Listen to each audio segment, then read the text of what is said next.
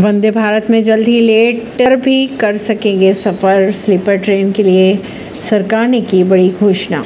Sleeper वाली वंदे भारत ट्रेनों के निर्माण जून 2025 से शुरू किए जाएँगे। माना यह जा रहा है कि 2025 के अंत में या फिर 2026 के शुरुआत में ये ट्रेनें पटरी पर आ जाएगी। वंदे भारत में बैठकर सफ़र करते आ रहे हैं, लेकिन अब आठ से दस घंटे बैठना हर किसी के लिए आसान नहीं हो सकता है। अगर बात की जाए वंदे भारत ट्रेन की। इसी बात को ध्यान में रखते हुए भारतीय रेलवे ने बड़ा फैसला लिया है। अब जल्द ही वंदे भारत ट्रेनों में लेट कर आराम से सफ़र किया जा सकेगा। परवीन सिंह नई दिल्ली से।